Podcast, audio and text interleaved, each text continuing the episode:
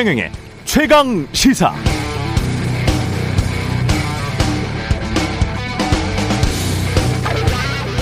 네, 이틀 전에는 이런 기사가 많이 나왔었습니다. 후드티에 청바지 김건희 여사 경찰견 끌어안고 찰칵. 김건희 경찰견 끌어안자 지지자들 옷차림이 소탈. 후드티에 슬리퍼 김건희 여사 경찰견 안고 미소. 어제는 관련 속보가 많이 떴습니다. 김건희 슬리퍼 하루 만에 품절 사태. 품절에 놀라고 가격에 또 한 번 놀랐다. 김건희 슬리퍼 폭풍 인기. 벌써 품절됐다. 김건희가 신은 슬리퍼 의외의 가격. 어, 이러다 보면 곧 이런 황당한 기사도 나올 수 있겠다는 합리적 의심이 들죠. 김건희 여사 사진 한 장으로 경제 활성화 앞당기다. 김건희 여사 사진 한 장의 경제 효과. 김건희 여사 사진 한 장이 소상공인 돕는다. 우프지 않습니까? 계속 이러면 언론이 권력의 예왕견처럼 보일 수도 있습니다. 어지간히들 하시기 바랍니다.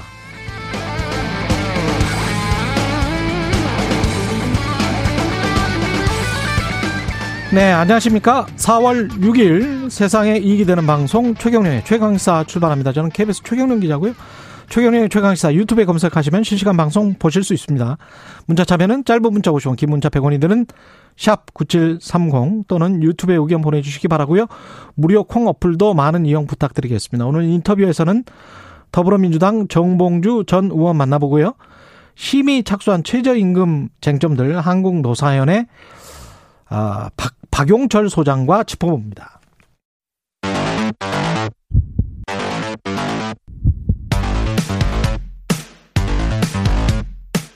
오늘 아침 가장 뜨거운 뉴스 뉴스 unboxing 네 뉴스 unboxing 시작합니다. 민동기 기자 김민하 시사평론가 나와 있습니다. 안녕하십니까? 안녕하십니까? 안녕하세요. 예. 어젯밤에는 이런 예. 기사도 떴습니다. 어떤 기사 또 떴어요? 후드티 돌려 입으신다. 아. 김건희 재활용 코디 화제. 그러니까 이게 김장환 극동방송 그 목사 예. 만났을 때 후드티를 돌려 입는다는 게 무슨 말일까요? 그러니까 그때 당시 김장환 목사를 만났을 때 예. 안에 입었던 자주색 옷이 예. 예, 지금 그 화제가 되고 있는 그그 옷이다. 후드티 옷 아니냐. 그래서 아, 굉장히 재활용 코디가 화제다 이런 기사가 그 재활용이 그냥 한 번 더 입은 거 아닙니까? 한번 더 입은 건데 아, 그 제목을 예. 그렇게 뽑아서 후드티 한 번 입고 버립니까 보통? 어젯밤 11시 11분에 올라온 기사입니다. 이 뉴스 unboxing을 예. 그 유튜브로 보여주지 않습니까? 예. 한 지난 한 3개월치를 한번 모아가지고 예. 분석을 한번 해보십시오. 그러면 제가 여기서 이 갖추고 나오는 코디가 예. 다섯 종류를 넘지 않습니다. 네. 이런 거를 좀 기사로. 네. 근데 이, 저는 이제 예를 들면은 그게 슬리퍼가 완판이 됐든 뭐 음. 옷을 돌려 입었든 음. 그러한 이제 사실이 있는 거를 이제 보도를 뭐 할 수 있는데 물론 뉴스 가치에 문제가 있겠죠. 보도를 할 수 있는데 좀 공익적인 방식으로 생산적으로 보도를 해야 되는 거죠. 예를 들면은 슬리퍼가 완판됐다 이런 사실이 음. 있다고 하면 그 완판된 이유가 뭐냐 음. 그리고 그런 대중의 심리는 어떤 것이냐 음. 그런 게 보여주는 우리 사회의 어떤 단면은 뭐냐 음. 뭐 이런 게 얘기가 있어야 되는 것이라고 저는 생각을 하고 아니 보도를 하고 난 다음에 보도를 대대적으로 한 다음에 슬리퍼가 완판됐으니까 또 보도를 하는 거는 그거는 일종의 이제 광고 아닙니까? 그렇죠. 그러면 이걸 이걸 기사로 써야 되는 거죠. 예. 이러한 언론의 어떤 뭐 행태라든가 그리고 또 지금 이제 후드티 얘기도 뭐 돌려 입었다라는 거 그래서 뭐 어쨌다는 겁니까? 어쨌다는 게 있어야 되잖아요. 그게 뭔냐 그게. 어쨌다는 없습니다. 그러니까요. 그러니까 이게 뭐 하러 이렇게 보도를 하는 거냐라는 의문이 드는 와중에 그러면 가장 예 가장 중요한 거는요. 그 기본이 사진을 찍었으면 사진에 출처가 나와야 되는 그렇죠. 거죠. 그러니까 본인이 찍었든 청와대가 제공했든 인수위가 제공했든 우리가 보통 밑에 바뀌잖아요. 아니면은 뭐 과거의 사진이든 간에. 근데 우리나라 기사의 가장 큰 문제점은 사진 제공자가 빠질 때가 굉장히 많고 누가 찍었는지 모를 때가 많은데 같은 사진이 거의 똑같은 신문사나 똑같은 인터넷에 다 깔려 있어요. 근데 그 사진이 출처가 어딘지는 아- 확인이 안 돼요. 근데 이런 경우는 선진국 언론사에서 이런 경우는 저는 못 봤습니다. 그러니까 김건희 씨 사진 관련해서 예. behind story가 있다는 것 같아요. 예. 이 언론 보도를 보니까. 그 처음에는 이제 독자 제공 뭐 이렇게 음. 써서 이제 연합뉴스가 보도를 했는데 예. 기자들이 이게 어떻게 독자 제공이냐 의심된다라고 이제 항의를 해서 음. 아니다. 어, 이 뭐 예를 들면 인수위 측이나 윤석열 당선인 측에서 제공한 게 아니다라는 걸로 실랑이를 하다가 결국은 독자 제공으로 표기하기로 하고 그러면 모두 주십시오라고 해서 결국은 윤석열 당선인 측에서 줬다 이런 보도를 제가 봤거든요. 그게 이제 사실인지 저는 잘 모르겠습니다만 음. 그럼 결과적으로 독자 제공이라고 돼 있긴 하지만 결국은 이제 언론 대응을 한 거잖아요. 그게 그렇죠. 뭐 최초의 출처가 어쨌든지 간에. 예. 근데 그런 것들을 제대로 이제 어 지금 말씀하신 대로 출처나 이런 것들이 어떻게 된 것인지를 같이 보도하는 게 이제 맞는 건데 음. 다들 또 이제 그냥 독자 제공이다 이렇게 하고 보도를 하는 거죠. 근데 되게 혼선을 빚긴 했어요. 독자 제공으로 나갔다가 논란이 되니까 다시 연합뉴스 제공으로 나갔다가 음. 뭐 중간에 이런 과정들을 몇 번 거치더라고요. 그러니까 그러니까 누가 솔직하지 못한 거죠. 누가 찍었는지를 명확하게 밝히면 그리고 그게 인수위 제공 만약에 인수위 제공이었다면 인수위 제공이라는 캡션이라도 처음 첫 보도에 있었다면 저는 기본은 했다라고 보는데 그게 전혀 없이 지금 불분명한 상황에서 이런 보도를 계속하는 거는 그거는 어떤 정치적인 의도가 있는 그리고 선전선동의 가능성이 있는 그런 사진을 누군가로부터 제공받고 거기에 관해서 불투명하게 언론이 대응을 하고 그걸 이제 독자나 시청자를 기망을 하려고 했다는 것밖에 안 되거든요. 그래서 선진국 언론사들은 이런 캡션에 관해서는 절대 이거는 용납할 수가 없는 문제예요. 그래서 그 기본은 지켜달라는 겁니다. 그 기본은. 예. 제가 이 오프닝을 쓴 이유도 그 기본도 없이 그냥 이런 식의 그리고 이런 기사는 잘 안 나오죠, 물론. 기사 가치가 예. 있는지에 대해서 한번 생각을 해봐야 될 쓰- 문제인 것 같습니다. 너무 언론이 정말 싸게 보이잖아요. 스스로를 품격을 떨어뜨리는 기사들이잖아요. 이걸 이런 기사를 언제 썼습니까, 우리가? 이 정권 바뀔 때마다 그 무슨 초기에 이게 뭐 하는 거죠? 참 매 정권이랑 비슷한 행동들을 해요 초기에. 이거는 아닌 것 같습니다, 정말. 잘좀 예. 해주십시오. 네. 예. 한덕수 총리 후보 고액 로펌 고문료 논란 계속되고 있습니다. 예, 고액의 고문료를 받아온 것과 관련해서요. 어제 윤석열 당선자 쪽에서 어, 그 점 인지하고 있었다. 그런데 지금 난국을 타개할 적임자라고 생각을 해서 인선을 한 것이다. 이제 이렇게 얘기를 했습니다. 그러니까 총리를 맡는 데는 크게 문제되지 않는다 이런 취지였는데 그래서 이제 인사청문회 때 고문으로서 과연 김현장 고문으로서 어떤 역할을 했는지 이게 아마 쟁점이 될 것으로 보이고요. 그리고 한덕수 후보자가 어제 기자들의 질문을 받았거든요. 그러니까 고액 연봉 논란이 있다 이런 질문을 받았는데 어, 답변을 이렇게 했습니다. 그건 기자 생각이다 이렇게 음. 좀 불만을 표시를 했고 어, 그리고 일단 청문회 자료가 제출이 되면 그 팩트를 기초로 해서 언론, 국회의원이 보고 질문 답변과 토론을 해서 판단을 하는 것이지 하나하나를 가지고 뭐 옳냐 그르냐 이건 의미가 없다라고 얘기를 했고요. 고액 고문료의 적절성 그리고 김앤장에서 역할을 묻는 기자들의 질문이 계속되니까 그걸 왜 나한테 묻느냐 이렇게 얘기를 하기도 했습니다. 아, 그리고 인수위 쪽 분위기는 어, 구체적인 어떤 의혹에 대해서 하나하나 반박하는 그런 차원보다는 굉장히 좀 신중하게 접근하려는 그런 기류가 분명히 감지가 되는 것 같아요. 이게 왜냐하면 과거에도 이 고액 고문료라든가 전건료 이런 문제 때문에 낭만 사례가 있기 때문에 예. 좀 신중한 사례로 접근을 하겠다라는 이- 입장인 것 같고요. 민주당도 인사청문회에서 이 문제는 검증을 하겠다 이런 방침을 거듭 밝히고 있습니다.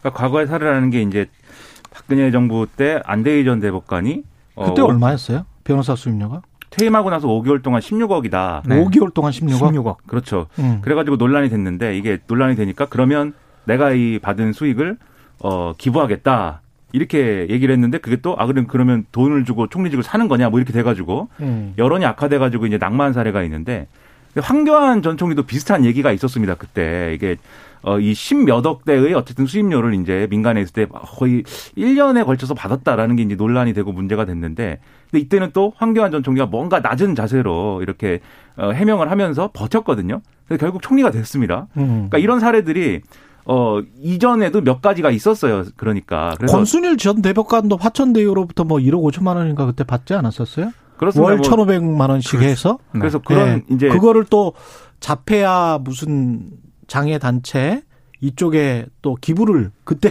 그때도 이게 문제가 되니까 기부를 한다고 그랬었죠. 네. 그렇죠. 근데 예. 그건 뭐 인사청문회 사안은 아니었으니까 예. 어쨌든 인사청문회에서 그래서 이 문제가 어떻게 다뤄지느냐가 중요하기 때문에 일단은 자세를 낮춘다. 이건 이제 인수의 대응 방식의 기조 같은데 근데 이제 자세를 낮추는 건 낮추는 거고 그럼 실제로 한덕수 전 총리가 받은 이 돈의 액수가 이제 상식적인 거냐는 따져볼 필요는 있겠죠. 첫째로.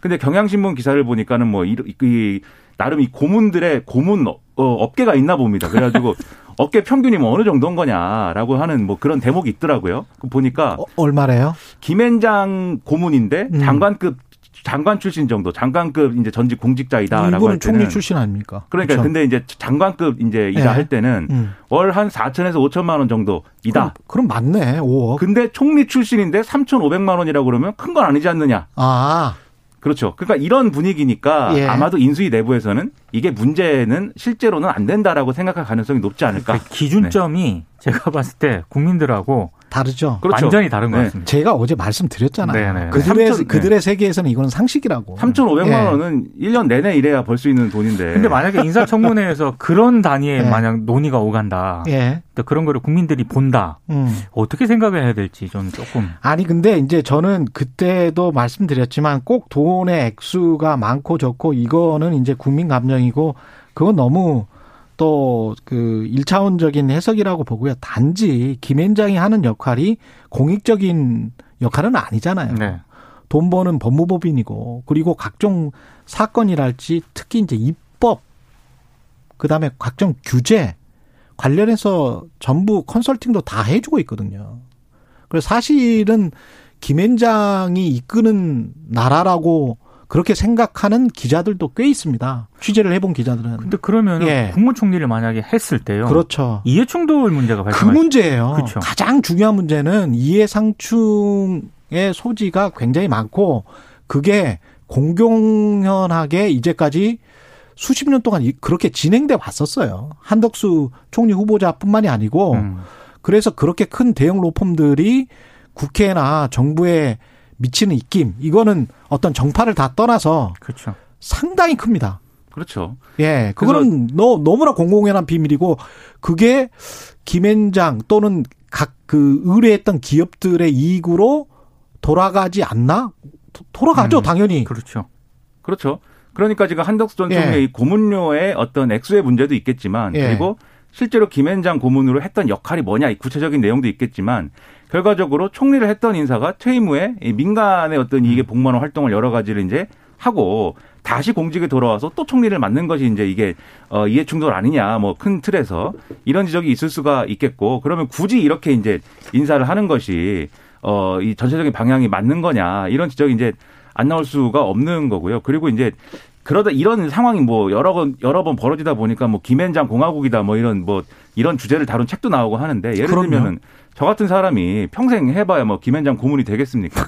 또는 김앤장 고문이 뭡니까? 김앤장 변호사를 한번 쓸 수 있을까요, 제가? 그렇지 않잖아요. 근데 지금 이게 여야를 가리지 않고 정파를 가리지 않고 힘 있는 사람들, 있는 사람들은 다 뭐 일하고 나서 퇴임하면 김앤장 고문을 맡고 뭐 이런 거 아니냐 이런 생각을 할 수밖에 없는 거잖아요. 그래서 이런 사회가 맞는 거냐를 한번 인사청문회 계기로 짚어볼 필요가 있겠고 외국의 아, 그렇죠. 외국의 네. 경우에 예를 들면 외국의 경우에도 이제 민간에서 일하다가 뭐 큰 돈을 번 사람이 공직을 맡는 거냐 항상 있는 논란이거든요. 음. 그런데 미국의 경우에 예를 들면 이제 우리나라의 국무총리에 해당하는 뭐 부통령이다 이렇게 했을 때다 부통령을 공익 지냈다. 활동합니다. 그분들. 네. 퇴임하고 나서 어디 기업 고문으로 가거나 뭐 이렇게 하느냐에 대해서 언론 보도를 보니까 그렇지 않다. 그 정도 급의 이제 공직을 지낸 사람은 음. 남은 기간 동안에도 공익적 활동을 주로 하지 사기업에 이렇게 이, 이익에 복무하지 않는다. 이런 이제 기사도 나온단 바- 말이에요. 바이든 대통령 같은 경우에도 부통령 끝나고 이제 퇴임했, 퇴임했 잖아요. 예. 다 공익 활동했습니다.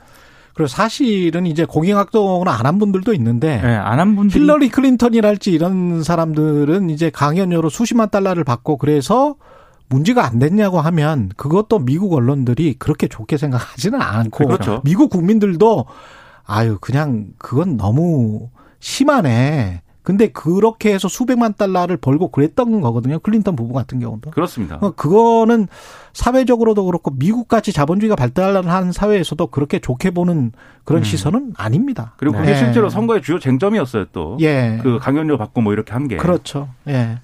그러니까 똑같은 거잖아요, 사실은. 그렇습니다. 예. 그, 거기에서도 사실은 이해상충이 또 그렇죠. 발견됐거든요. 네. 왜냐하면 클린턴도 마찬가지로 힐러리 클린턴도 마찬가지로 무슨 기업에 가가지고 본인이 했던 말을 막 뒤집어 버리고 막 이런 정, 경우가 있었기 때문에 이거는 사실은 굉장히 좀 조심을 해야 되는 거예요.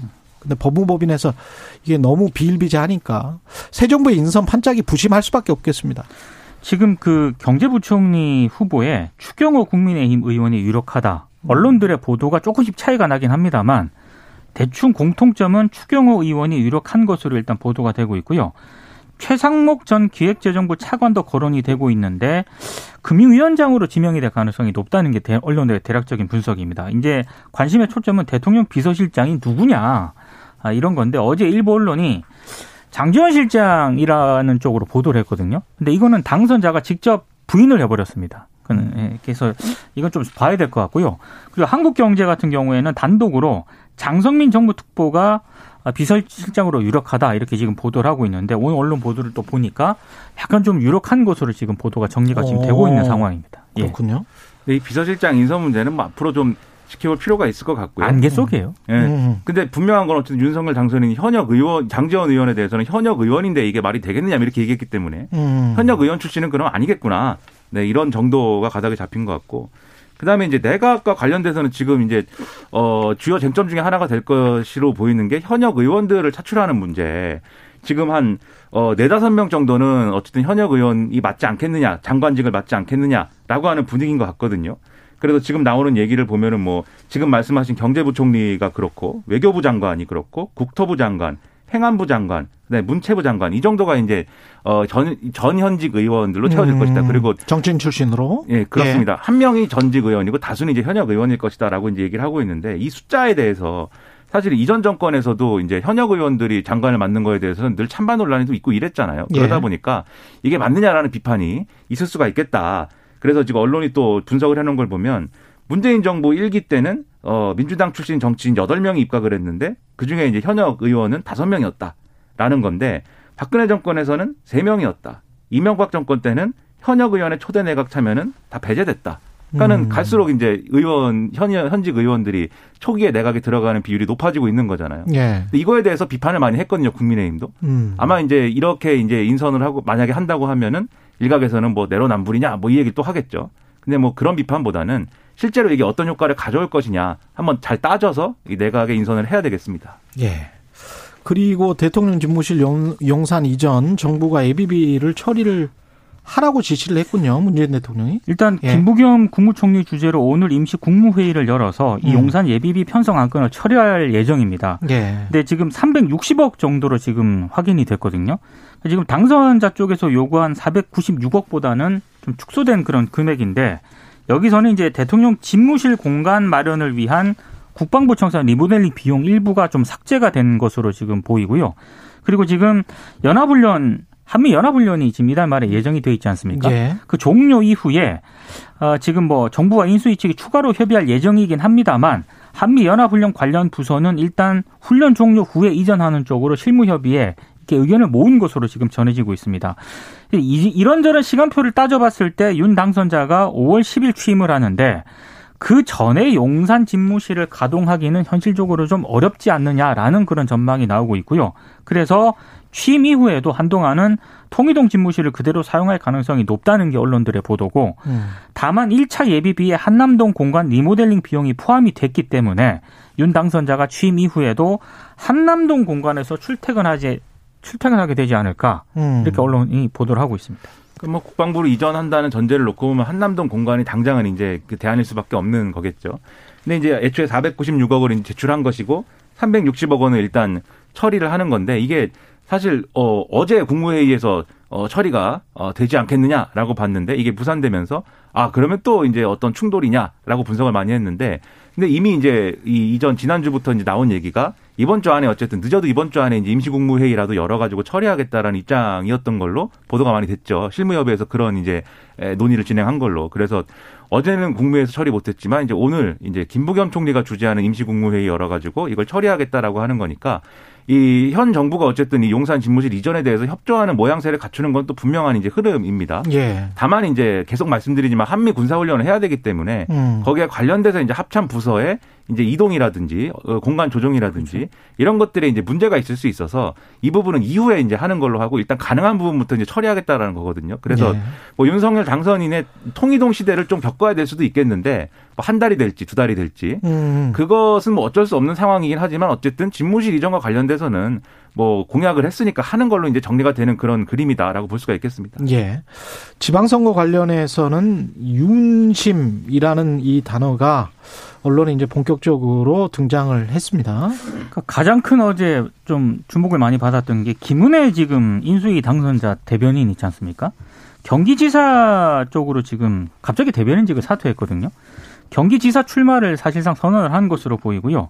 경기지사 출마 문제를 윤 당선자와 상의했느냐 기자들이 물으니까 음. 전혀 아니다 이렇게 답을 하긴 했는데 예. 인수위 대변인이 대통령 취임 전까지 이 당선자 입력화를 보통 해왔거든요. 그렇죠. 그러니까 그 전에 일단 그만뒀기 때문에 이 문제를 당선자와 상의 없이 했는 게 가능하겠느냐 이게 언론들의 해석이고요. 음. 다만 지금 김은혜 대변인의 이 경기지사 출마 쪽으로 기울면서 유승민 전 의원이 있지 않습니까? 어제 인터뷰를 예. 하셨는데 유승민 전 의원이 굉장히 난감한 지금 상황이다 이렇게 언론들이 전망을 하고 있습니다. 이게 왜냐하면 일단 경기도에 연고가 없잖아요. 그렇죠. 그리고 출마 명분이 없다라는 비판이 한쪽에서 제기가 되고 있는데 이른바 윤심을 등에 업은 음. 이 김은혜 의원이 만약에 이제 경선을 하게 되면은 막강한 지금 후보를 상대해야 되는 그런 상황이었거든요. 그래서 그렇죠. 이런저런 고민이 나오고 있다. 그래서 뭐 원내대표 출마 선언까지 이 원내대표 선거까지 겹치면서 음. 이른바 윤심이 굉장히 좀 주요 변수로 작용을 하고 있다라는 게 언론들의 대략적인 원내대표는 권성동. 권성동 의원이 굉장히 유력한데 그렇죠. 여기에 이제 조혜진 의원이 원내대표 출마를 또 선언을 했거든요. 그러니까 지금 윤핵관 대 비윤핵관의 네, 싸움이 되는 거 양상이네. 아니냐. 음. 전반적으로 이런 분석입니다. 그러니까 이게 윤심 이렇게 얘기를 해서 예를 들면 이제 이런 문제가 지적이 되고 있는 거예요. 그 김은혜 대변인 얘기하셨지만 이 김태흠 의원이 원래 원내대표 출마하려고 그랬는데 이준석 대표하고 김경원 원내대표가 갖고 설득을 한 거지 않습니까? 근데 김태흠 의원이 충남지사로 선회할 때 이제 했던 얘기가 선회한다라고 밝히면서 했던 얘기 얘기 중에 윤석열 당선인하고도 만나가지고 충남지사에 나가는 게 어떠냐라는 제안을 받았다고 이제 얘기를 한 거예요. 이런 여러 가지 사례들이 있다 보니까 아 뭔가 지방선거의 판을 일종의 이제 대선의 연장전을 치르는 걸로 하고 뭐 윤석열 당선인이 이제 이런 저- 전체적인 지방선거의 판을 만드는 어떤 역할을 적극적으로 하고 있는 거 아니냐 이런 해석이 나오고 있는 건데 그러다 보니까 민주당에서 그건 문제다. 음. 어쨌든 대통령 당선인인데 지방선거에 이제 이렇게 직접적으로 개입하는 것은 문제다라고 이제 반발하고 있는 그런 상황인 거죠.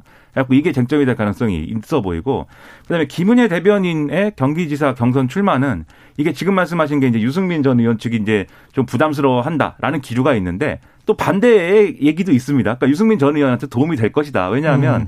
지금 경선을 한다 그러면 유승민 전 의원하고 상대가 심재철 전 국회 부의장, 뭐 함진기 전 의원 약간 약체들의 후보잖아요. 그러면은 경선 치르고 나서 이제 컨벤션 효과라든가 이런 것들이 잘 드러나지 않을 것이다. 그런데 어쨌든 존재감이 있는 인사로 볼 수 있는 그리고 뭐 대장동 저격수 뭐 이런 역할을 하면서 이재명 전 지사를 이제 겨냥해 가지고 대선 때 이제 많은 주장을 했던 음. 이 김은혜 의원하고 경선을 치르면 어쨌든 뭐 나름대로 이제 흥미진진한 승부가 되면서 뭐 이렇게 유승민 전 의원도 좋은 거 아니냐. 유승민 전 의원이 지금 당선자랑 경쟁을 했잖아요. 그랬죠. 그래서 김은혜 의원을 입장이었죠. 출마시키면서 유승민 전 의원을 견제하려는 어떤 그런 의도가 있는 것 아니냐라는 해석도 그럴 있습니다. 수도 있겠네. 네. 그렇죠. 근데 예, 저는 그렇게 어, 볼 수도 있겠습니다. 예. 그렇죠. 근데 저는 이제 이 경선에서 이제 그러면 김은혜 의원이 훨씬 유리한 거냐? 저는 지금 볼 때 그런 상황은 아니라고 보고 음. 그래서 어쨌든 김은혜 의원으로서도 꼭 이제 유승민 전 의원을 꺾지 않더라도 음. 어느 정도 내가 이 정도 이 된다라는 어떤 정치적 체급을 올리는 데는 그러네요. 좋은 이제 소재가 될 수 있고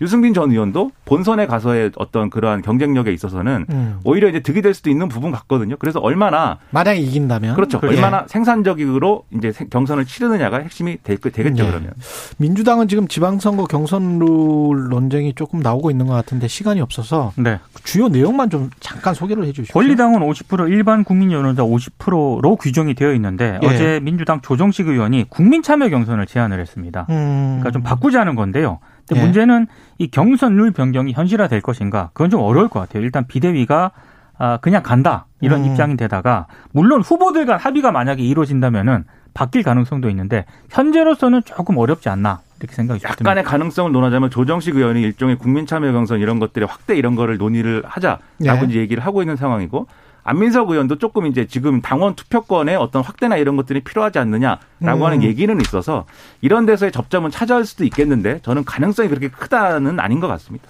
알겠습니다. 뉴스 언박싱 민동기 기자 김민아 평론가였습니다. 고맙습니다. 고맙습니다. KBS 일라디오 최경영의 최강시사 듣고 계신 지금 시각 7시 45분입니다.